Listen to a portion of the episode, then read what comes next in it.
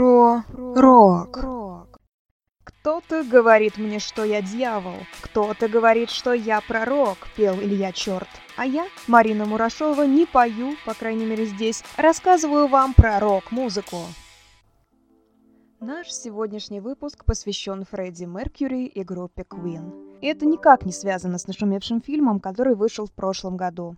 Кстати, я посмотрела «Богемскую рапсодию» на широком экране дважды, и мои впечатления и эмоции только усилились. Мне всегда печально, когда каким-то человеком или явлением начинают поголовно интересоваться все после какого-то события. Ну вот, например, взять тот же чемпионат по футболу. Он проходил в России, и вдруг все стали интересоваться футболом, смотреть, болеть. Мне это так не нравится. Я смотрела футбол с детства, и для меня каждый чемпионат мира – это интересное и особенное событие, которым я увлечена. Также и с Фредди Меркьюри. Я и раньше слушала Queen, знала множество их песен, а фильм только усилил мои чувства и мой интерес.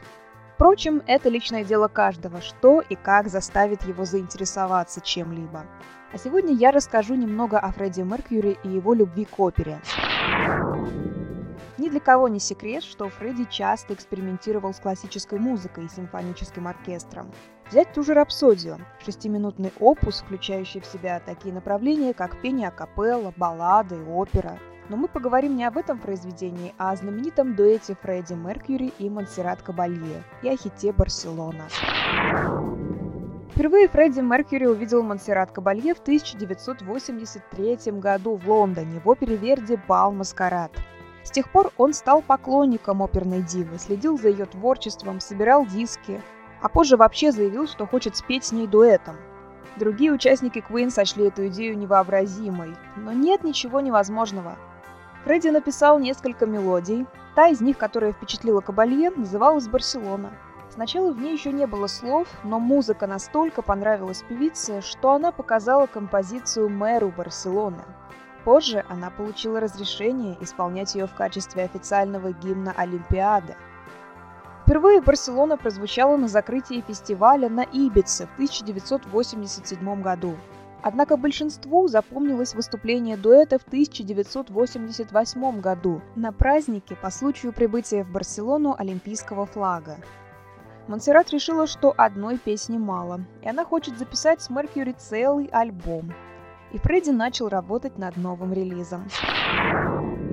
Вообще, они сотрудничали не только в музыкальном плане, но и были друзьями.